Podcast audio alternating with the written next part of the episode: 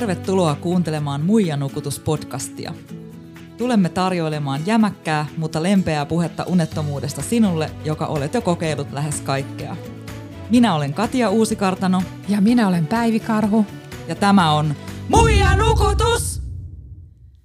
Tiedätkö mitään muuta lääkettä, johon suhtauduttaisiin näin ristiriitaisesti pelonsekaisin tunteen ja itseään syyllistäen kuin unilääkkeet? No ei tule ihan heti mieleen. Joo, harvoin kyseenalaistetaan asiaa, jos lääkäri vaikka määrää reseptilääkettä johonkin sairauteen tai vaivaan, ja lääke vaan ostetaan apteekista ja käytetään määrätty lääkekuuri loppuun. Suomessa uniongelmaiset turvautuu lääkkeisiin muita eurooppalaisia paljon useammin, ja arviolta vähintäänkin puoli miljoonaa suomalaista lääkitsee untaan säännöllisesti joko uni, nukahtamis- tai masennuslääkkeillä. Se on kyllä tosi paljon. Kyllä, kyllä, todella iso, iso määrä. Ja toisaalta taas perinteisten unilääkkeiden kulutus on lähes puoliintunut 2000-luvulla, mutta esimerkiksi masennuslääkkeiden, psykoosilääkkeiden ja melatoniinin käyttö on samaan aikaan kasvanut reilusti. Mm-hmm. Eli, eli voisiko tämä johtua siitä, että unilääkkeiden haitat ja riskit tunnetaan ja tiedostetaan nykyään paljon paremmin? Ehkä. Ja näistä asioista myös puhutaan paljon enemmän esimerkiksi mediassa kuin vaikkapa kymmenen vuotta sitten. Ja myös nykyinen käypähoitosuositus painottaa lääkkeettömiä menetelmiä unettomuuden hoidossa. Näinhän se on. Meillä muijanukuttajilla on tämän päivän teemasta hyvinkin paljon omakohtaista kokemusta valitettavasti. Valitettavasti. Niin monenlaisista eri lääkkeistä ja useista vierottautumisyrityksistä ja sitten lopulta lääkkeistä eroon pääsemisestä. Mm. Ja aina ei ole todellakaan ollut helppoa, mutta kyllä se on kannattanut. Ja tämmöinen kaksijakoinen suhtautuminen lääkkeisiin näkyy myös meidän univalmennusasiakkailla. Että osa ei halua missään nimessä edes kokeilla unilääkettä ja sitten osa puolestaan on niin kuin hyvinkin riippuvaisia lääkkeistä. Ja, ja heissäkin on sitten ihmisiä, jotka haluaisi vähentää sitä lääkkeiden käyttöä tai päästä kokonaan eroon niistä. Mutta sitten on niitäkin, jotka etsivät vaan jatkuvasti parempaa ja tehokkaampaa lääkettä, jolla olisi sitten mahdollisimman vähän niitä sivuvaikutuksia. Kyllä. Ja nykyään puhututtaa sekin, että, että lääkäreissä tuntuu olevan aika paljon eroa. Ja unilääkereseptin uusiminen niin ei olekaan ihan itsestäänselvyys tai läpihuutojuttu joka paikassa. No asiantuntijat on yksimielisiä siitä, että lääkkeettömiä hoitomuotoja on aivan liian vähän saatavilla – eikä myöskään unitutkimukseen pääse kovin helposti, ainakaan julkisella puolella. Joo, mullakin meni se 18 vuotta. Oho, ja mä en ole itse asiassa vieläkään käynyt unitutkimuksessa. Ehkä sä et tarvikkaan enää. Ehkä mä en tarvikkaan, joo. Ja tota, vaikka tästä unettomuudesta on tullut ikään kuin uusi kansantauti, niin on sen hoito kyllä vielä aika lapsen kengissä. Niin ja uneton on ikään kuin voisi sanoa, että puu ja kuoren välissä, että nukkuako ilman lääkkeitä huonosti vai sitten käyttääkö unilääkkeitä ja tietämättä mitä kaikkia sivuvaikutuksia ja pitkäaikaisvaikutuksia niillä voikaan olla. Että tavallaan on niin kuin kaksi huonoa vaihtoehtoa, josta pitää valita. Joo. Ainakin itse mä koin aikanaan näin. Ihan samanlainen kokemus mullakin on. Mutta me ajateltiin ensin kertoa vähän meidän omista kokemuksista ja sen jälkeen päästään haastattelemaan meidän asiantuntijalääkäriä aiheesta – Katja, silloin kun sä käytit unilääkettä tai unilääkkeitä, niin millaisia tunteita lääkkeiden käyttö herätti sussa? No ei niin hirveän positiivisia tunteita, että päällimmäisenä oli varmaan semmoinen pettymys itseen, että enkö mä nyt sitten muka pysty nukkumaan ilman näitä lääkkeitä. Ja sitten semmoista häpeää, että mä pimitin sitä lääkkeiden käyttöä esimerkiksi aina – uudelta miesystävältä siinä seurustelusuhteen alussa ja, ja se oli jotenkin häpeällistä ja aluksi mä myös uskottelin itselleni, että ei tämä nyt niin paha juttu ole, kun mähän käytän vaan nukahtamislääkettä enkä unilääkettä. Mm, niin. Mites sulla? No kyllä muakin hävetti käyttää unilääkettä, vaikka sitten toisaalta mä koin myös tosi vahvasti, että en mä mitenkään pärjäisi ilman niitä. Mm. Ja mä en myöskään kertonut unilääkkeiden käytöstä kuin ihan läheisimmille ihmisille ja kavereille saatoi vähän vähätellä, että käytän niitä vaan tarvittaessa, vaikka oikeasti mä käytin niitä ihan päivittäin. Joo. Ja sitten se ajatus niin kuin unilääkkeiden käytössä, niin se myös ahdisti mua. Ja sitten mä pidin itseäni jotenkin huonona ihmisenä, kun mä en pysty nukkumaan ilman niitä. Joo, tosi samanlaisia fiiliksiä kuin mulla. No, miltä susta sitten tuntui mennä uusimaan aina se unilääke-resepti lääkäriin? Oletko saanut helposti uusittua sen vaan vai ootko kokenut sellaista syyllistämistä – No sinänsä mä oon kyllä saanut aika helposti uusittua reseptin, mutta, mutta mua aina alkoi ahdistamaan jo etukäteen se lääkärin meno ja se, sen lääkärin tapaamisen aikanakin, niin mua jännitti niin kuin tosi paljon ennen kuin mä sain sanottua, että, että vitsi, että mä taas tarviin tätä unilääkettä. Ja, mutta et, joo, mä sanoinkin, että mä oon saanut yleensä aina kyllä uusittua sen reseptin, mutta siinä on ollut vaihtelua, että onko mä saanut sen niin kuin lyhyeksi ajaksi vai, vai pitemmäksi mm. aikaa. Oletko muuten kokeillut jotain muita lääkkeitä unettomuuteen? No kyllä siihen lähes 20 vuoteen mahtuu, mahtuu kuule vaikka ja mitä lääkettä, että mä en edes muista kaikkien niiden valmisteiden nimiä ja silloin kun mä lopetin lääkkeiden käytön, niin mä muistan, vein kaksi semmoista pientä muovipussillista lääkkeiden keräyspisteeseen. Oho. Joo, se oli aika puhdistava kokemus sinänsä.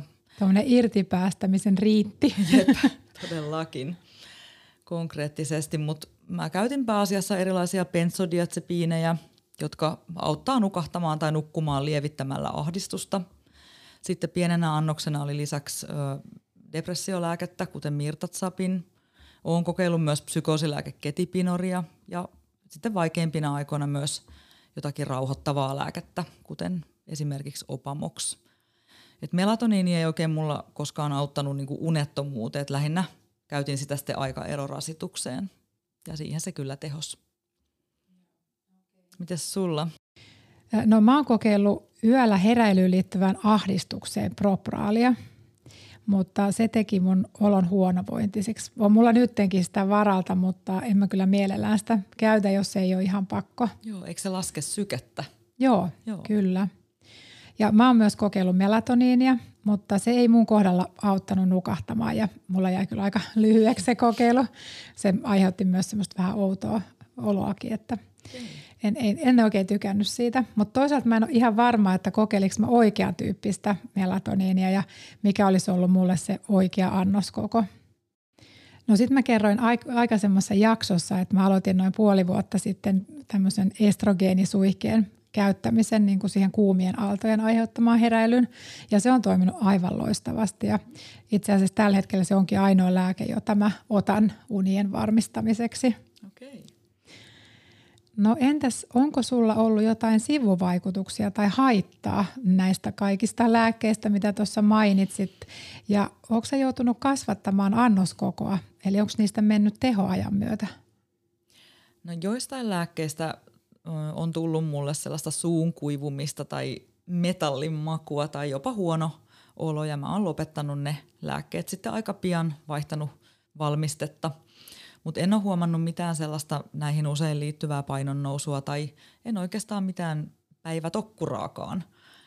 Että ehkä jälkikäteen ymmärsin vasta sen, että mä en, mä en nähnyt unia niin paljon kuin mä näen nyt, kun en käytä lääkkeitä. Ja jotenkin tuntui varsinkin silloin uupumuksen jälkeen, että mun luovuus oli ihan hukassa ja eikä muistikat toiminut normaalilla tavalla. Että jouduin lukemaan jonkun yhden kirjankin pari kertaa ennen kuin se jäi mieleen, kun, silloin kun aloitin opiskelut. Mutta annoskokoa mä en halunnut kasvattaa. että se oli mulle tärkeä juttu ja siitä mä pidin kyllä hyvän huolen, että koko 18 vuoden aikana en, en lipsahtanut siihen ansaan. No miten sulla, oliko jotain sivu- tai haittavaikutuksia näistä lääkkeistä, mitä käytit silloin? No joo, jos mä ensin kerron vähän, että mitä lääkkeitä mä käytin. Eli mm. mä käytin tämmöistä zolpideemityyppistä unilääkettä, stilnoktia nukahtamiseen ja sitten sitä mirtatsapiinia pienenä annostuksena siihen unessa pysymiseen. No mulla oli sillä tavalla vaihtelevasti vähän sen annostuksen koosta riippuen. Mulla oli sitä aamupäivätokkuraa – ja semmoinen yleinen fiilis päivän aikana oli vähän semmoinen apaattinen, että mä en oikein innostunut mistään. Että sitä vaan jotenkin, jotenkin selviytyi päivästä toiseen. Mutta mä olin myös aika tarkka siitä, että mä en nosta sitä annoskokoa siitä lääkärin määräämästä annoskoosta. Ja mä onnistuin siinä hyvin, vaikka mä oon ymmärtänyt, että solpideemia sisältäville unilääkkeille kehittyy tosi helposti toleranssi niin kuin pitkäaikaisessa käytössä. Eli summa summarum. Meillä kummallakin oli unilääkkeestä aika vähän haittavaikutuksia, siksi varmaan se käyttö jatkukin niin pitkään. Mm. Mutta kyllähän näillä lääkkeillä on lähes aina jotain sivuvaikutuksia, jotka kannattaa huomioida.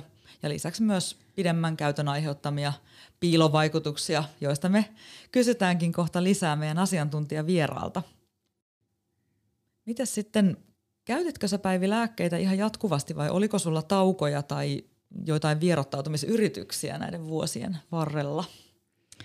No mä käytin ensin pelkkää sitä Stilnoktia ehkä noin kymmenen vuoden ajan ja noin viimeiset viisi vuotta siinä rinnalla oli sitten se Mirtatsapin. Ja mä yritin vuosien varrella lopettaa näiden käyttöä joitakin kertoja. Mä tein sen sillä tavalla, että mä jätin ne pois niin kuin kertaheitolla. Mutta sitä seurasi aina ihan välittömästi semmoinen totaali unettomuus ja sitten mä menin paniikkiin ja minkä seurauksena piti hakea sitten lisää sitä lääkettä. Miten sulla? Joo, no mä käytin aika lailla jatkuvasti jotain unilääkettä koko ajan, paitsi mun kahden lapsen raskausajat, jolloin mä lopetin lääkkeet heti raskaaksi tultuani ja sen seurauksena, kun lopetin kuin seinään, niin nukun keskimäärin neljä tuntia yössä. Ja tota, mä sain näillä unilääkkeillä kyllä mun unet aika hyviksi. Eli mä elin oikeastaan ihan sellaista normaalia nuoren naisen elämää. Mutta olihan se tavallaan itsepetosta koko ajan. Tai ainakin sen ongelmanratkaisun siirtämistä eteenpäin. Että jos multa olisi kysytty silloin, mitä mä kysyn usein asiakkaalta, että miten sä nukut ykkösestä kymppiin, niin voisin sanonut ehkä, että kasi, ysi unilääkkeillä, mutta muuten ehkä joku kaksi viiva niin, neljä. Niin. Että se, et se tilanne ei ole, niinku, se ei ole totta. Joo, joo. Ja silloin, jos tavallaan kokee sen unen noinkin hyväksi niillä unilääkkeillä, niin se tietenkin tavallaan hankaloittaa sitä lopettamispäätöstä. Mm, todellakin. No me tullaan vielä kertomaan tämän podcastin lopussa, että mikä meidät sai tekemään päätöksen irtautua näistä uni- ja muista lääkkeistä ja miten me siinä lopulta onnistuttiin.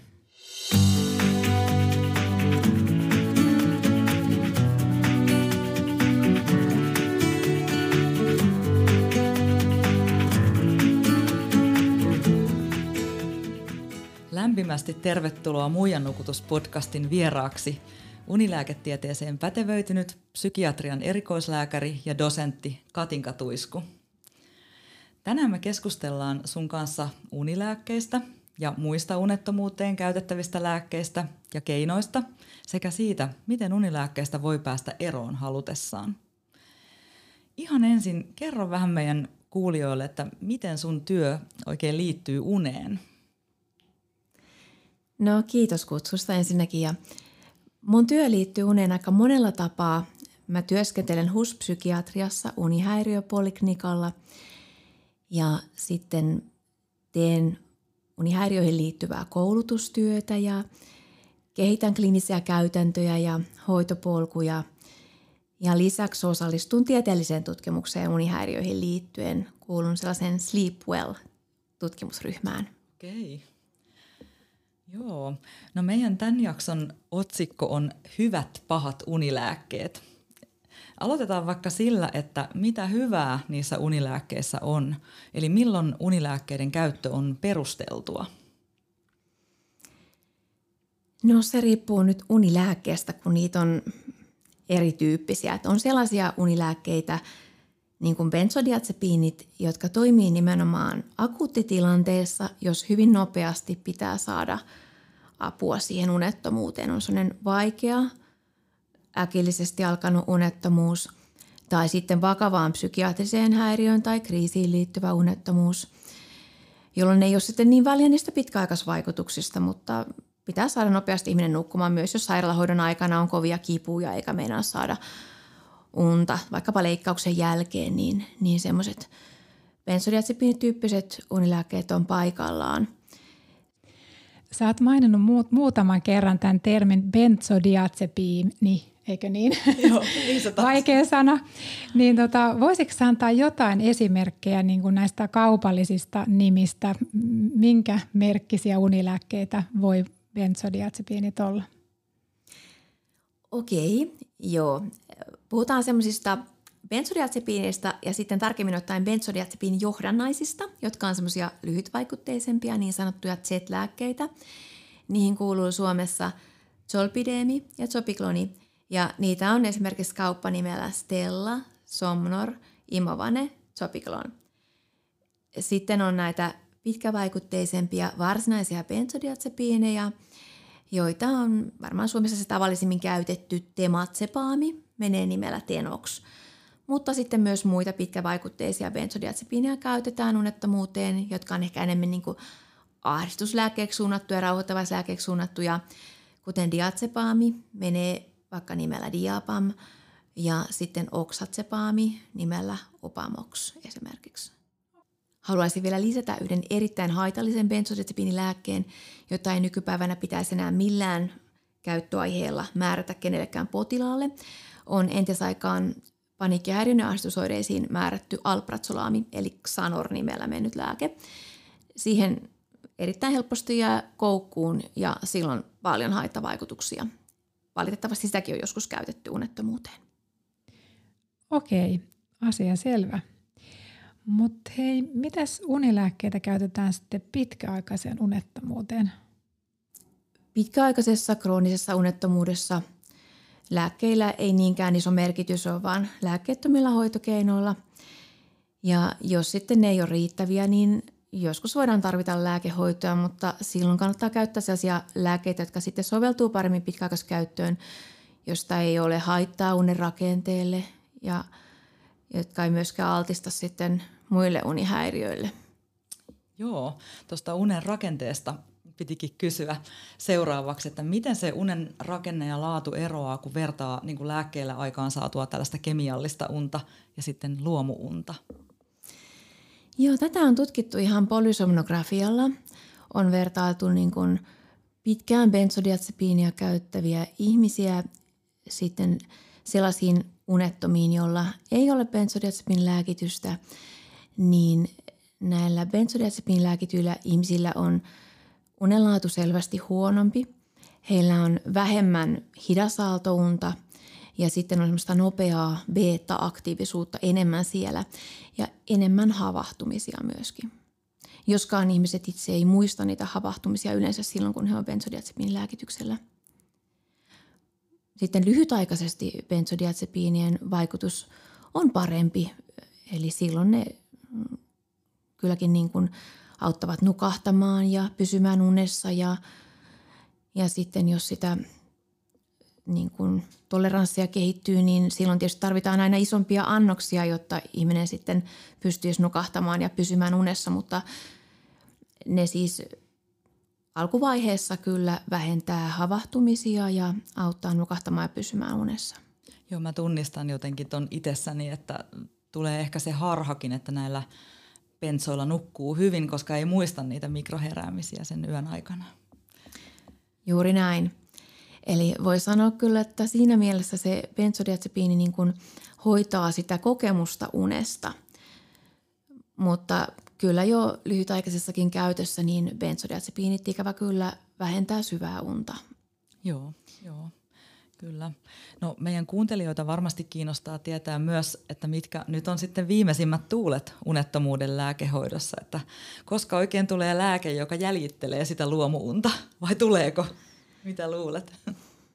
No, varmaan se paras lääke on, on saada ne elimistön omat unta tuottavat aineet liikkeelle ja nimenomaan näillä lääkkeettömillä keinoilla, että ehkä oikein semmoista ihmeainetta ole tiedossa. Nyt varmaan semmoinen lupaava uusi tulokas, mikä Yhdysvalloissa on jo käytössä, on tämä suboreksantti. Eli se on oreksiiniestäjä. Ja se niin kuin lisää unta ja parantaa unen laatua. Meillä tosin on jo nyt sellaisia lääkkeitä olemassa, joilla saadaan myös unen laatua paranemaan. Mutta kaikilla lääkkeillä on tietysti aina myös ne haittapuolensa ja niin kuin tuossa nyt mainitsin, että nämä benzodiazepinit, jotka ovat tavallisimpia unilääkkeitä, niin ne huonontaa unenlaatua. Myös ne vaikuttaa siihen seuraavan päivän vireyteen haitallisesti ainakin pitkävaikutteiset benzodiazepinit, mutta myös nämä lyhytvaikutteiset, esimerkiksi zopikloni, joka on tavallinen tämmöinen nukahtamislääke, niin se ei ole ajoturvallinen edes 10 tunnin kuluttua siitä lääkkeen ottamisesta, vaikka se onkin lyhyempi puolintumisajaltaan kuin ne pitkävaikutteiset benzot. Ja sitten benzodiazepiinit ikävä kyllä myös heikentää unen aikaista hengitystä, eli jos ihmisellä on taipumusta uniapneaan, niin se kyllä sitten pahenee benzodiazepiinilääkkeillä. Joo, monenlaisia vaikutuksia. Ja itse mä muistan sen, että en nähnyt niin paljon unia esimerkiksi silloin, kun käytin bensoa. Juuri näin, eli benzodiazepiinit vaikuttaa unen rakenteeseen myös vähentämällä REM-unta. Aika hurjaa. Mutta miten toi uusin käypähoitosuositus nyt sitten, kun, miten se on vaikuttanut unilääkkeiden määräämiseen, kun näitä lääkkeettömiä hoitomuotoja suositaan? Me ollaan kuultu Päivin kanssa, että saattaa olla suuriakin eroja kuntien ja jopa lääkärienkin välillä, että miten helposti niitä unilääkkeitä saa. No se on totta, että semmoisessa tilanteessa, jos on lääkärivajetta ja on kova kiire ja paljon potilaita, niin se on aina nopein konsti sitten kirjoittaa se unilääkeresepti. Mutta nyt on kyllä ihan valtakunnallisesti saatavilla onneksi unettomuuden nettiterapiaa ja osalle potilaista se soveltuu tässä muodossaan, että unettomuuden kognitiivinen käyttäytymisterapia on se kaiken tehokkain hoito unettomuuteen pitkällä tähtäyksellä. Ja sitä pitäisi kaikille olla saatavilla, mutta se on ihan semmoinen valtakunnallinen ja koko Euroopan laajuinen todettu ongelma, että se unettomuuden kognitiivisen käyttäytymisterapian saatavuus on puutteellinen. Mm. Et nyt Suomessa tämä nettiterapia on tullut niin korjaamaan tätä aukkoa, mutta on sitten esimerkiksi ikäihmisiä, jotka ei sujuvasti käytä kännykkää, niin ehkä semmoiselle se ei sitten välttämättä sovellu. Ja jos on vaikeita muita samanaikaisia unihäiriöitä, niin silloinkin voi olla, että se ei, se ei sovellu sitten niille potilaille. Mutta vaihtelevasti on näitä lääkkeettömiä hoitoja myös terveyskeskuksissa. Osassa terveyskeskuksista on koulutettuja sairaanhoitajia, jotka osaavat antaa tätä unettomuuden lääkkeetöntä hoitoa. Meillä on ollut unihäiriöpoliklikallakin tämmöinen kehittämishanke, jossa ollaan koulutettu eh, osaa huskuntien näistä terveyskeskussairaanhoitajista antamaan sitä unettomuuden lääkkeetöntä hoitoa. Sitä kannattaa ilman muuta kysyä. Joo, joo, toi kuulostaa tosi hyvältä, koska avun tarvitsijoita on, on ihan valtavasti ja siitä on vähän tullut semmoinen uusi kansantauti. Niinpä. Hei, mä haluaisin vielä tähän väliin kysäistä siitä HUSin nettiterapiasta, että onko sitä mietitty, että se tulisi helposti saataville kaikille myös ilman lääkärin lähetettä? Joo, se on totta. Se tarvii lähetteen, koska se on kuitenkin niin kuin sairauden hoitoa, diagnosoidun sairauden hoitoa ja silloin siihen kuuluu myös se seuranta, että auttaako tämä riittävästi vai tarvitaanko muita hoitoja. Ja sitten silläkin hoidolla, vaikka se on tosi hyvä näyttöön perustuva ja yksi turvallisimmista hoidoista, niin on myös haittavaikutuksia joillain ihmisillä. Eli se, kun lähdetään rajoittamaan sitä vuoteessa oloa, mikä on yksi näistä tehokkaimmista menetelmistä tässä hoitomuodossa, niin osalla ihmisistä voi väsymys lisääntyä ja se voi vaikuttaa vaikka sitten ajovireyteen, niin on hyvä kuitenkin, että potilas, joka lähtee tähänkin hoitoon, on sen hoitavan lääkärinsä seurannassa. Joskin tämä on todella hyvin paljon turvallisempi hoitomuoto kuin esimerkiksi ne unilääkkeet ja aika paljon määrätään unilääkkeitä ilman systemaattista seurantaa. Et aina jos määrätään unilääkettä, niin pitäisi olla aina potilas informoituna siitä asiasta, että tämä on tilapäinen tämä lääkitys ja seurataan sitä vastetta ja myös haittoja. Joo. Ja varoitetaan ajovireysasioista. Joo, tänä päivänä varmaan sitä tehdäänkin enemmän kuin silloin parikymmentä vuotta sitten, kun itselle määrättiin se ensimmäinen lääkeresepti.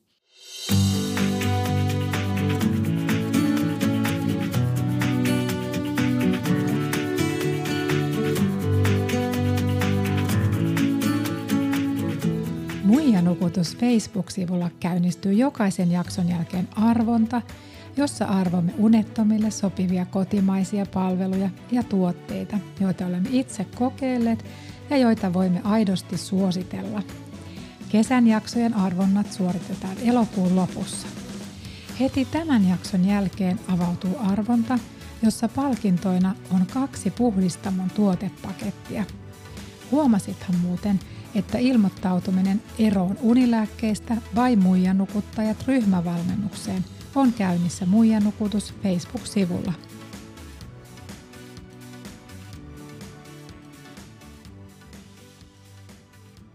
Puhutaan vielä vähän näistä haitoista, niin tämä kiinnostaa meitä Päivin kanssa ihan henkilökohtaisestikin, että onko tutkimuksissa havaittu jotain pitkäaikaisvaikutuksia tai jopa pysyviä vaurioita, jos on käyttänyt tosi pitkään näitä unilääkkeitä?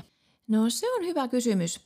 Ei ole todettu sellaisia pysyviä vaurioita, että kyllä se ihmisen nukkumismekanismi on aika hyvin palautuva. Että toki siinä voi mennä aika pitkään aikaa, että se nukkuminen palautuu niin kuin edes perustasolle, jos on hyvin pitkään käyttänyt näitä unilääkkeitä ja ennen kaikkea se psykologinen tottumus eh, voi olla aika vahva se, että ei luota siihen omaan nukkumismekanismiinsa, jos on käyttänyt pitkään unilääkkeitä. Unilääkkeiden käyttö myös heikentää sitä lääkkeettömän hoidon vastetta, koska silloin turvaudutaan lääkkeeseen ja silloin se uni ja vireyden lasku niin kuin ehdollistuu siihen lääkkeeseen eikä esimerkiksi rauhoittaviin iltarutiineihin. Et se, että yrittää unettomuuden lääkkeettömässä hoidossa opetella nukkumaan, niin se on, jos käyttää samanaikaisesti sitä unilääkettä, se on vähän kuin yrittäisi opetella uimaan uimarenkaan kanssa. Että silloin ei tule sitä luottamusta, että se uni tulee, kun on tullakseen. Ja sehän just olisi – aika tärkeitä siinä luonnollisen nukkumismekanismin oppimisessa tai sanotaanko uudelleen oppimisessa, jokainenhan sen osaa lähtökohtaisesti, on, on se, että tulee sellainen rauhallinen ja luottavainen suhtautuminen siihen nukkumiseen, että koska turha huoli, stressi ja suorittaminen nostaa viretilaa ja silloin on vaikea nukahtaa. Ja sitten jos mielessään turvautuu johonkin vaikka lääkkeeseen ja vielä pahempi jos alkoholiin, niin silloin myöskin se ehdollistuu se unensaanti sitten siihen keinoon, minkä mihin on oppinut turvautumaan. Et alkoholista, kun kysyit, että onko niinku pitkäaikaisia haittoja, niin kyllä alkoholista voi tulla niinku pysyviä haittoja aivoille niin, että se kyky nukkua voi ihan pysyvästikin heikentyä. Mutta ei nykytiedon valossa kuitenkaan benzodiazepiineistä. Joo, joo, no toi on, toi on niinku tärkeä, tärkeä ja huojentava tieto, tieto ja just sitä, sitä, kun paljon puhutaan, että unilääkkeiden käyttö vaikuttaa kognitiivisiin kykyihin, niin juuri sitä, että ne niin kuin palautuu, voi palautua lääkkeiden käytön jälkeen tietyssä ajassa. Että se on niin kuin, tavallaan myös motivoi lopettamaan lääkkeiden käyttöä. Ilman muuta. Ne, ne kyllä palautuu, mutta juuri semmoisena päivänä sen jälkeen, kun on edellisenä iltana ottanut benzodiazepiiniunilääkettä, niin se kyllä haittaa kognitiivisia toimintoja, eli, eli juuri tätä niin kuin reaktioaikaa se hidastaa ja muistia ja keskittymistoimintoja se haittaa ja se on just huomion arvosta niin kuin ajoturvallisuudenkin kannalta. Ja monet ihmiset sitten, kun on päässyt eroon benzodiazepiineistä, se on monella pitkä ja hidas tie, niin ovat kauhean onnellisia siitä, että on semmoinen selkeämpi, kirkkaampi olo, että tuntuu, että – ajatus taas kulkee ihan eri tavalla ja näin. Ja myöskin voi olla, että psykoterapiassa työskentely sitten helpottuu, jos on semmoisia vaikka ahdistusta aiheuttavia tekijöitä, joita pitää käsitellä terapiassa, jotta pystyisi nukkumaan paremmin, niin se on ehdottomasti tehokkaampaa se terapiatyöskentely, kun ei ole sitten turruttanut mieltä näillä benzodiazepiinalla. Joo, no onko tota sitten turvallisempaa käyttää jotain muuta lääkettä nukkumiseen, esimerkiksi pientä annosta masennuslääkettä, vaikka tätä mirtatsapinia, kuin, kuin sitä unilääkettä. Onko siinä niin suuri esimerkiksi riippuvuuden riski tai sivuvaikutusten vaara? Näissä masennuslääkkeissä, joita käytetään unettomuuden hoitoon hyvin pienillä annoksilla, silloin niin kuin, no, monin verroin pienempiä annoksia kuin mielellään hoidossa, niin – silloin ei ole sitä riippuvuusriskiä, mutta totta kai semmoinen jonkinlainen psykologinen kiinnittyminen siihenkin lääkkeeseen voi niin kuin tapahtua, että silloin turvaudutaan siihen ensisijaisesti eikä ehkä uskalleta olla ilman lääkettä. Mutta pitkäaikaiskäytössä nimenomaan, jos unilääkitykselle on tarvetta, niin ne pienellä annoksella tietyt mielenlääkkeet on turvallisempia kuin benzodiazepiinit ja myös ehdottomasti parempia unen laadun kannalta. Koska nämä mielenlääkkeet Useimmat niistä, esimerkiksi mirtazepini ja doksepiini ja trazodoni, niin ne lisää syvää unta. Mutta sitten niilläkin on omat haittansa. Juuri mainitsit mirtatsapiinin, niin se tyypillisesti voi aiheuttaa tai pahentaa levottomat jalat oireyhtymää. Ja sitten silläkin on riskinä joidenkin potilaiden kohdalla painon nousu ja ruokahalun lisääntyminen. Lääkkeellä usein on sivuvaikutuksia, niin kuin tuossa puhuttiinkin aikaisemmin Päivin kanssa. Kyllä, ja ne on myös pitkävaikutteisia, eli se annos pitää olla hyvin pieni. Onneksi nyt on tullut uusia semmoisia lääkevalmisteita, näitä saadaan hyvin pienelläkin annoksella, mutta jos mirtatsapiinia käyttää liian isolla annoksella, niin se hyvin herkästi aiheuttaa sitä päiväväsymystä, jolloin sekin niin kuin heikentää sitten väsymyksen kautta niitä kognitioita seuraavana päivänä. Mennään ojasta allikkoon niin sanotusti. Joo. No mitä sitten nämä psykoosilääkkeet, esimerkiksi ketipinor, joita käsittääksemme on alettu määräämään yhä enemmän myös unettomuuteen? No ne ei ole käypähoitosuosituksen mukaan kyllä niitä ensisijaisia, että kuten ei nykyisellään antihistamiinejakaan pidetä ensisijaisena, niin no, niissä on se ongelma, että ne on pitkävaikutteisia myöskin ja väsyttää päivällä ja psykosilääkkeet altistaa erilaisille liikehäiriöille. Esimerkiksi just vaikka levottomat jalat oireyhtymälle ja sitten yölliselle raajaliikehäiriölle. Et nämä ketiapiini ja muut tämmöiset psykoosilääkkeet unettomuuden hoidossa sopii oikeastaan lähinnä semmoiselle psykiatriselle potilaalle, jolla on sitten muutakin häiriöitä, johon se auttaa vaikkapa ahdistukseen, joskus – vaikean masennuksen lisälääkkeenä. Ja luonnollisesti, jos on psykoosisairaus tai kaksisuuntainen mielenhäiriö, jossa niitä tarvitaan sitten mielialaa tasaamaan. Mutta jos on pelkkä unettomuus, jota hoidetaan, niin silloin ei suositella näitä ketiapiineja. On sitten tietysti joskus sellaisia tilanteita, jos, jos on hirmuisen vaikea oirekuva, niin tilapäisestihan voidaan sitten kokeilla hyvin monenlaisia eri vaihtoehtoja. Ja kaiken vaikeimmat hoitoresistentit unihäiriöt sitten ohjataan yliopistosairaalan erityisyksiköihin, joissa niitä sitten tutkitaan. Siinä voi löytyä taustalta sitten muita tekijöitä, miksi se unettomuus ei reagoi hoitoon. Mikä selittää sitten sitä, että toiset jää niin helposti unilääkekoukkuun ja toiset ei? No se on hyvä kysymys. Varmaan siinä, jos on pohjalla ahdistuneisuutta ja turvattomuutta ja vaikea luottaa niin kuin omiin selviytymiskeinoihin, että että haetaan mieluummin semmoista ulkoista nopeita ratkaisua, niin se voi varmaan olla semmoinen yksi tekijä, mikä sitten altistaa, että jää helpommin koukkuun. On meillä tietysti ihan luontaisia niin kuin erilaisia varmaan perinnöllisiäkin tekijöitä, jotka voi altistaa osaa ihmistä sitten enemmän riippuvuuksille, niin päihde- kuin lääkeriippuvuuksillekin.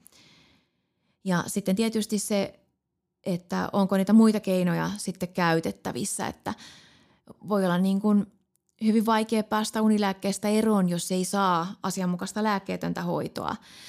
Tai sitten jos ne unettomuutta aiheuttavat häiriötekijät vaikka vaan jatkuu ja jatkuu, on se sitten vaikka kipu tai just ahdistus tai kohtuuton stressi, kohtuuton työmäärä tai hirveän meluisat huonot nukkumisolosuhteet tai, tai joku muu sairaus.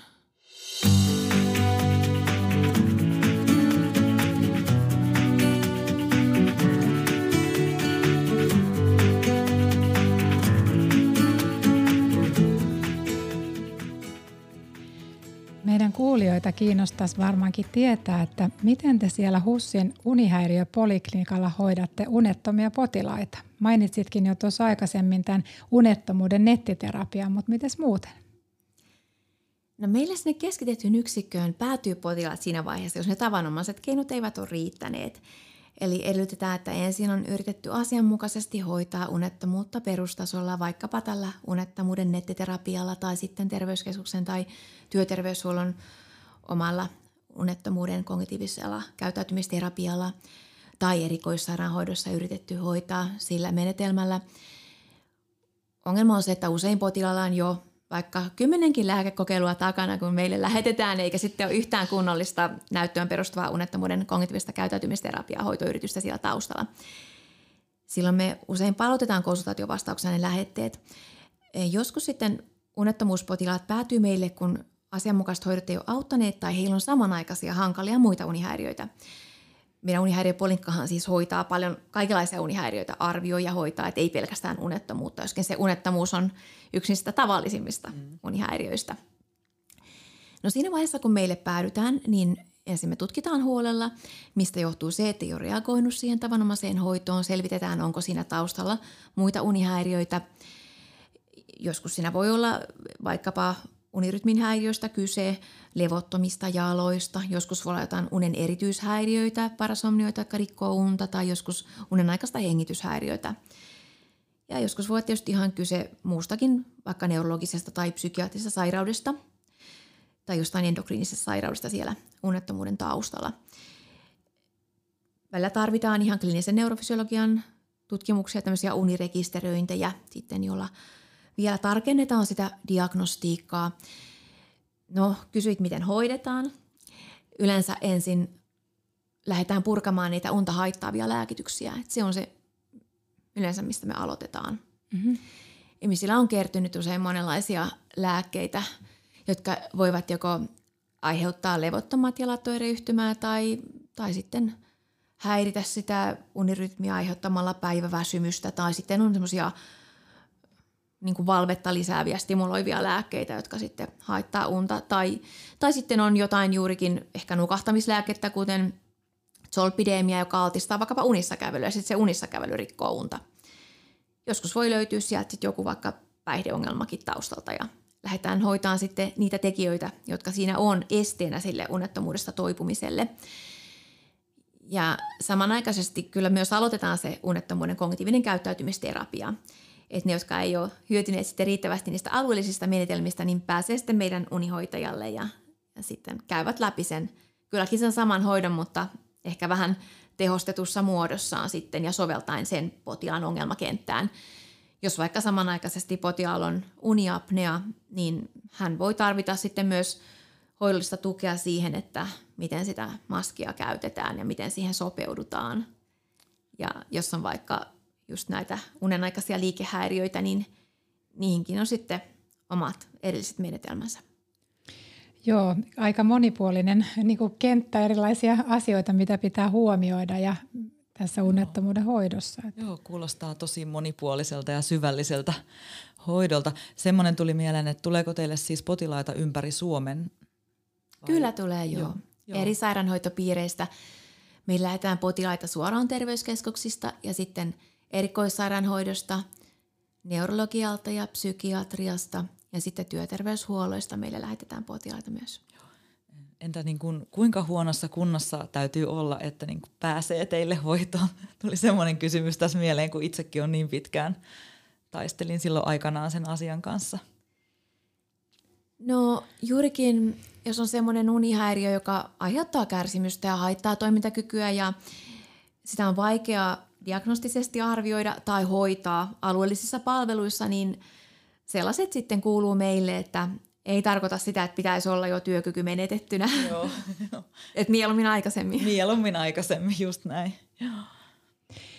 No nyt jos joku meidän kuuntelija pohtii unilääkityksen lopettamista, niin mitä hänen kannattaisi huomioida, kun hän haluaa eroon unilääkkeistä? Että miten se oikein tehdään? Jos on näitä benzodiazepiinijohdannaisia tai benzodiazepiinilääkkeitä, niin – niitä ei voi sillä suoraan lopettaa, jos on pitkään käyttänyt. Luonnollisesti, jos on käyttänyt sillä tavalla, kun niitä kuuluisi käyttää, eli enintään sen kaksi viikkoa, tai sitten harvakseen tarvittaessa. Silloinhan ei ole mitään ongelmaa, sen voi lopettaa suoraan. Mutta jos on käyttänyt useita kuukausia – ja varsinkin jos se annos on kasvanut siitä, mitä se on ollut silloin, kun on aloitettu, niin se pitää purkaa hyvin hitaasti. Tämä tarkoittaa sitä, että annosta pudotetaan vain kahden viikon välein ja se pitää tapahtua niin kuin lääkärin seurannassa, koska siinä voi sitten monenlaista niin kuin ahdistusoiretta aktivoitua. Eli näiden lääkkeiden lopettamisessa puhutaan vertusoireista ja sitten semmoisesta rebound-vaikutuksesta. Se rebound tarkoittaa sitä, että kun lääke lopetetaan, niin lyhytvaikutteisilla seuraavien muutaman yön aikana ne oireet on noin 40 prosenttia pahemmat kuin mitä ne oli perustasolla. Ja sitten taas pitkävaikutteisemmalla benzodiazepiineilla tämä rebound tulee sitten vähän niin kuin hitaammalla ehkä siinä niin kuin viikon kuluessa.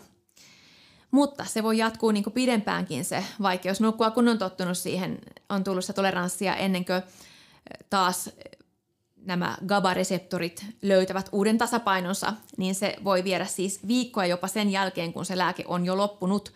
Mutta annosta pudotetaan siis kahden viikon välein ja ensimmäiset pudotukset on yleensä helpompia ja ne viimeiset lääkemuodoset, niiden lopettaminen on sitten vaikeinta.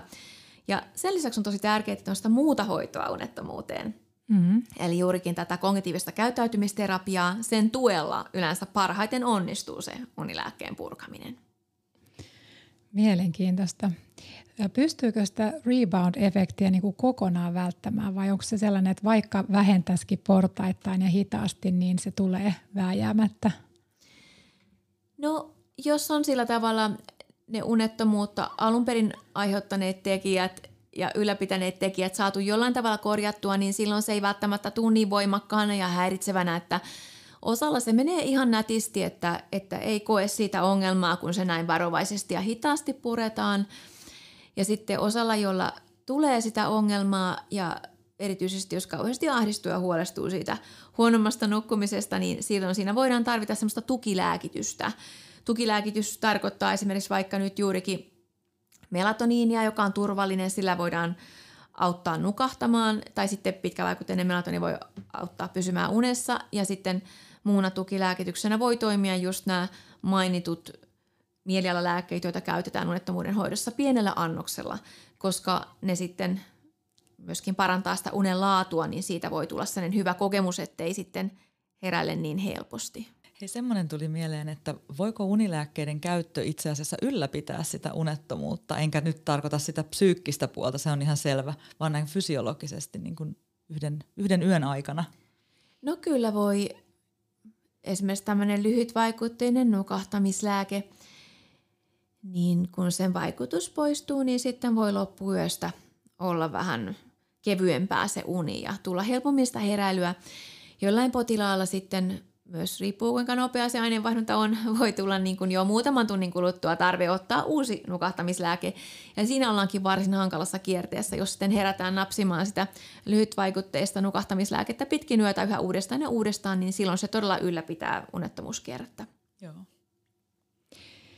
No tähän loppuun, niin onko, onko sulla vielä jotain, mitä haluaisit meidän kuulijoille niin kertoa tästä niin kuin unettomuuden hoidosta tai unilääkkeestä vierottautumisesta? Tai onko sulla ylipäänsä jotain vinkkejä meidän kuulijoille?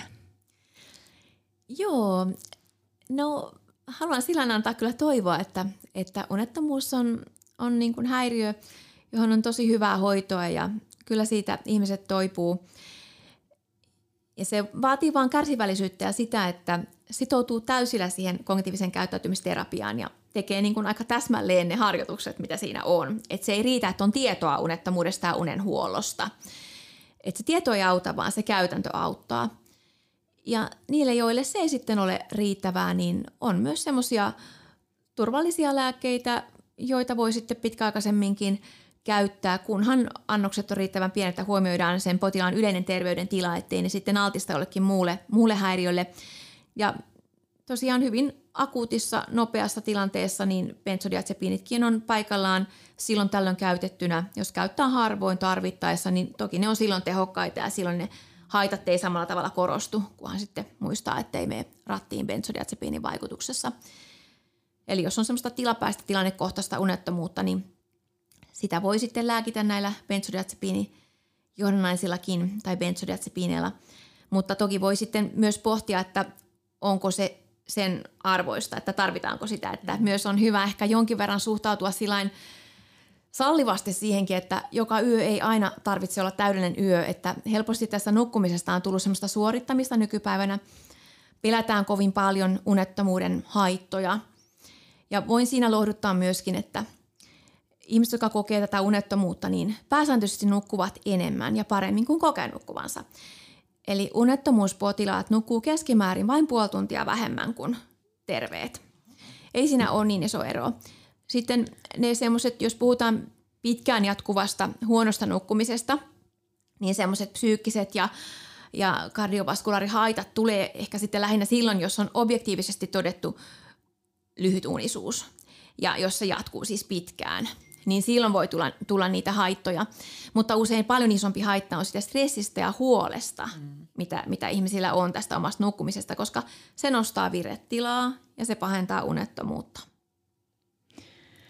Hyvä, kiitos paljon näistä, näistä vinkkeistä ja, ja ainakin mun mielestä oli aika lohdulistakin sanomaa Joo. sekä niille, jotka, jotka joutuu syömään niitä unilääkkeitä, mutta myös sitten minusta oli tosi lohdullista, että, että unilääkkeiden käytön jälkeen se elimistö ikään kuin korjaa ja aivot korjaa itseään ja siinä mielessä niin ei ole koskaan liian myöhäistä sitten toisaalta myöskään niin kuin yrittää sitä unilääkkeiden vähentämistä tai lopettamista.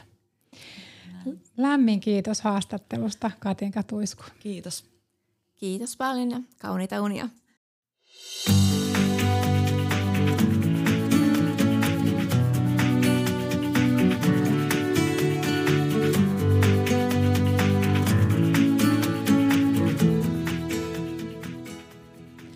No nyt ollaan kuultu asiantuntijan näkemyksiä unilääkkeistä vierottautumiseen, mutta jutellaan vielä hetki meidän omista kokemuksista. Katja, mikä sai sut tekemään päätöksen lopettaa unilääkkeiden käyttö? No jotenkin mä olin tiennyt sen aina, että näin ei voi vaan jatkua ikuisesti. Että se oli mulla niin kuin takaraivossa koko ajan. Ja sitten muu vaikutti se, kun mediassa alettiin puhua enemmän unilääkkeiden ja erityisesti näiden bensojen vaikutuksesta kognitiivisiin kykyihin. Ja mulle tuli suuri huoli ja pelko, että miten nämä lääkkeet vaikuttaa esimerkiksi mun luovuuteen tai muistiin tai oppimiseen. Ja pahintahan oli se, kun siitä ei ole oikeastaan vielä niin tutkittua tietoa, tarkkaa Niinpä. tietoa siitä pitkäaikaiskäytöstä. Ja sitten yksi yö oli tosi pysäyttävä, kun mä olin yön aikana ottanut joitakin lääkkeitä lisää ja mä en aamulla oikein muistanut, että mitä kaikkea mä olin syönyt ja kuinka paljon. Ja se jotenkin pysäytti. Ja tota, mullehan kävi sitten niin, että pitkään jatkunut ylikuormitus johti lopulta uupumukseen ja sitten kun mulla alkoi pitkä sairasloma, niin mä päätin, että nyt on mun hetki, nyt on mun tilaisuus opetella uudelleen nukkumaan ja laittaa muutenkin oma hyvinvointi ykköseksi. Ja en tiedä, olisinko mä nyt kertomassa tätä tarinaa, jos mä en olisi tehnyt niin. Mm, mielenkiintoista. No mä myös olin tiennyt jo pitkään, että haluan päästä eroon unilääkkeistä, mutta aina tuntuu olevan jotenkin huono hetki sille. Ja mä tiesin, että irtautuminen niistä lääkkeistä, niin se ei tulisi olemaan helppoa, koska mä olin jo vuosien varrella kokeillut sitä, eikä se ollut onnistunut. Mutta sitten mun puolison vakava sairastuminen pari vuotta sitten, niin se sai mut arvostamaan terveyttä ja terveellisiä elämäntapoja niin kuin entistäkin enemmän. Ja sitten kun mulla vielä tuli elämään väljyyttä tämmöisen osa-aikatyöjärjestelyn myötä, niin sitten mä ajattelin, että nyt tai ei koskaan. Ja tämä tapahtui siis korona-ajan alussa ja tämä etätyöhön siirtyminen, niin se toi omalta osaltaan helpotusta sitten niihin aamuheräämisiin ja sekin vahvisti sitä mun päätöstä yrittää vielä kerran vierattautua lääkkeestä. Eli meillä molemmilla on niinku se kokemus, että pitää olla semmoinen sopiva hetki Joo. elämässä näinkin isolle projektille. Kyllä. No miten sä käytännössä lopetit unilääkkeiden käytön ja mikä siinä oli helpointa ja sitten toisaalta mikä oli vaikeinta? No, Tämä on, tää on pitkä tarina, mutta mä yritän sen tiivistää, tiivistää tässä. Niin, mm, no mä lopetin lääkkeiden käytön oikeastaan kaksi kertaa kahdella eri tavalla. Ö, ensin hitaasti, asteittain vähentäen annoskokoa niin kuin kuuluisi tehdä. Ja mä olin silloin mukana semmoisessa terveyskeskuksen järjestämässä uniryhmässä ja sain paljon vertaistukea tukea muilta ryhmäläisiltä. Mä olin niin kuin jo ensin luopunut siitä opamoksista, jota käytin tosin vaan silloin tällöin. Ja seuraavaksi aloin vähentämään tenoksia, mikä on tämä benso. Eli, eli tavallaan vähensin parim, pah, pahimmasta lääkkeestä sit sinne turvallisempaan. Ja tällainen lääkkeiden niin kuin astettainen vähentäminen oli ehkä iisimpää, mitä mä olin kuvitellutkaan, että ei, ei tullut mitään vierotusoireita. Vaikka ainahan se vähän jännitti, kun oli aika vähentää sitä annosta, että mitenköhän mä nyt nukun. Ja sitten kesällä jouduin semmoiseen pahaan onnettomuuteen ja mun käsi kipsattiin Ja se oli se tosi kuuma kesä ja mä en tietenkään saanut millään nukuttua sen kipsin ja kuumuuden ja kipujen takia. Ja repsahdin takaisin käyttämään lääkettä. Mikä on inhimillistä. Niinpä, niinpä. Annoin itselleni luvan siinä kohtaa, mutta olin tosi pettynyt itseeni. Mutta jotenkin se unilääke ei enää, niin kun, se ei enää auttanutkaan niin kun samalla. Ja mulla oikeastaan meni luottamus koko lääkkeeseen ja mua alkoi niin kuin jotenkin jopa ärsyttämään ja ällöttämään se lääke. Ja sitten loppukesästä mä päätin yhtenä iltana vaan jättää ne kokonaan pois. Ja näinhän mä en, en, en todellakaan suosittele kenenkään toimimaan, että unilääkettä ei kannata eikä saa lopettaa kuin seinään. Et ne vierotusoireet oli aika pahat. Et mä semmoista oksettavaa oloa ja vähän tärinää ja hikoilua ja tietenkin pahimpana se jäätävä väsymys, mikä siitä seurasi. Ne yöt oli niin huonoja. Mm. Ja siinä syksynä mä nukuin itse asiassa tosi vähän. Ja yhden kuukauden ajan näin karmeita painajaisia, mitkä, mitkä myös liittyy siihen unilääkkeen liian nopeeseen lopettamiseen. Ja tota, en jaksanut urheilla samalla lailla kuin yleensä. Paino nousi muutaman kilon ja sekin, sekin harmitti entisestään. Ja sitten vielä yksi koettelu musta oli tulossa – sitten joulunpyhinä, eli noin neljä kuukautta lopettamisen jälkeen mä valvoin neljä yötä putkeen ja jouduin käymään myös päivystyksessä. Ja tässä kyseessä oli just tämmöinen rebound-unettomuus todennäköisesti, josta me juteltiinkin jo tänään Katinka Tuiskun kanssa. Mm. Mutta toisaalta mulle antoi voimaa sekin, että nyt mä tiedän, että myös tällaisesta pystyy selviytymään, vaikka olo olikin silloin ihan sanon, sanoin kuvaamattoman kamala – ja kyllä mä sanoisin, että vaikeinta on sen viimeisen unilääkemurusen pois jättäminen, että se vaatii tosi paljon tahdonvoimaa ja uskallusta. Mm. Mutta kyllä mä muistan hyvin sen ekan yön, kun aamulla huomasin, että olin nukahtanut ihan ilman lääkettä. Että se fiilis oli ihan uskomattoman helpottunut ja hieno. No niin, mahtavaa. Mikäs, mikäs sun tarina on? No mulla on niin kuin sikäli vähän samantyyppinen tarina, että mä myös aloitin niin kuin lääkkeiden vähentämisen ensin siitä niin kuin ikään kuin pahemmasta, eli Stilnoktista, unilääkkeestä. Ja sitten vasta kun mä olin päässyt siitä kokonaan eroon, niin sitten mä aloitin sen mirtatsapinin vähentämisen. Ja mä sanoisin, että sellainen niin kuin avain siihen, että myös mä pääsin eroon lääkkeestä lähestulkoon ilman mitään vierotusoireita, niin oli se hyvin hidas annoskoon pienentäminen. Et mä vähensin annosta aina vain yksi kahdeksasosa tablettia mm. kerralla ja saatoin sitten olla useamman viikonkin silloin aina sillä uudella annostuksella, että tablettileikkurelle oli kyllä käyttöä. Varmasti, että hiljaa hyvä tulee. Hiljaa hyvä tulee. sanotaan. Ja sitten siinä vieroittumisessa niin auttoi myös niin kuin siihen mennessä jo mun oppimat keinot rauhoittaa mieltä. Ja samoin se työskentely, mitä mä olin tehnyt niiden mun omien haitallisten uskomusten mm-hmm. ja ajatusmallien kanssa. Ja ja mun kokemuksen mukaan niin, niin täytyy olla siis niin kuin sataprosenttisesti sitoutunut siihen annoskoon vähentämiseen. Eli, eli kun vähentää sitä määrää, niin ei palaa siihen aikaisempaan isompaan määrään, vaikka välillä olisikin suuri houkutus tehdä niin. Eli mä vaan kerta kaikkiaan päätin selvitä ja, ja niin kuin kestää ne seuraukset ja sitten lopulta siinä kanssa onnistuin. Ja muistan tuon saman tunteen, että miten oikein voittaja fiilis oli, kun oli nukkunut sen ensimmäisen yön ilmasta unilääkettä. Kyllä. Mutta mitäs vielä muita vinkkejä me voitaisiin antaa meidän kuuntelijoille, jotka haluaisi päästä eroon unilääkkeistä? Joo, no toi, minkä säkin jo äsken mainitsit, niin se oma motivaatio ja halu lopettamiseen on äärimmäisen tärkeä. Et mieti, mieti, kuinka kovasti ja miksi sä haluat vierottautua unilääkkeistä, koska sitä perustelua ja sitä sun tahdonvoimaa tuut tarvitseen vielä monta kertaa silloin, kun se heikko hetki tulee mahdollisesti. Todellakin. Ja sitten on kyllä hyvä pohtia, että milloin olisi just sulle sopiva aika alkaa vähentämään sitä annoskokoa, että onko tulossa vaikka joku helpompi vaihe töissä tai pidempi loma tai joku muu hyvä hetki, jolloin sä tiedät, että sun ei tarvi ihan koko ajan olla sataprosenttisesti skarppina. Mm. Kyllä ja ihan ensin voit jutella asiasta lääkärisi kanssa, että mitä vauhtia sitä annoskokoa pienennetään ja jos sulla on useampi lääke, niin mikä niistä lopetetaan ensin. Varsinkin silloin, jos sulla on muita sairauksia ja lääkityksiä, niin tämä on, on tosi tärkeää.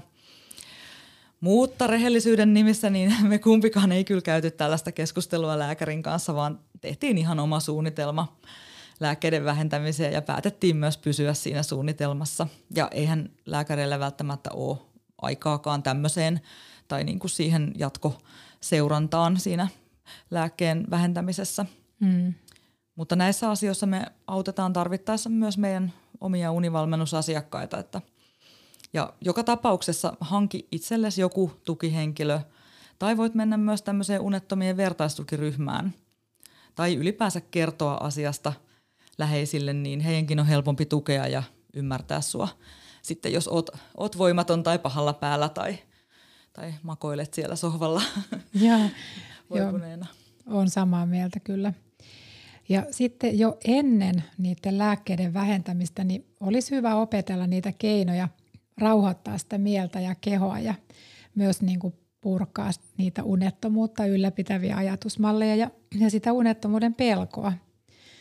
Ja, ja näistä teemoista me ollaan puhuttu oikeastaan lähes jokaisessa podcast-jaksossa ja tullaan vielä syventymään mielen rauhoittamiseen seuraavassa jaksossa. Joo, ja sitten ymmärrä ja hyväksy myös se, että takapakkeja, pettymyksiä ja repsahduksia yleensä tulee matkan varrella, mutta ne ei kaada koko projektia. Että älä lannistu tai luovuta, jos ekalla tai tokalla kerralla et onnistu, koska se kuuluu asiaan. Ja varaudu myös sietämään vähän suurempaa väsymystä ja mahdollisesti myös huonoa oloa sen vierottautumisen aikana, että ne oireet kyllä lievenee sitten, kun oot siellä maalissa tai lähellä maalia. Niin ja jos et sä halua tai pysty lopettamaan ihan täysin sitä unilääkkeiden käyttöä, niin vähentäminenkin on parempi kuin semmoinen runsaslääkkeiden käyttö. Todellakin. Luottamus sun oman kehon kykyyn nukahtaa palautuu vähitellen, kun saat muutamia onnistumisia. Ainakin meillä kävi näin. Mm. Hae apua, sä et ole yksin tämän asian kanssa.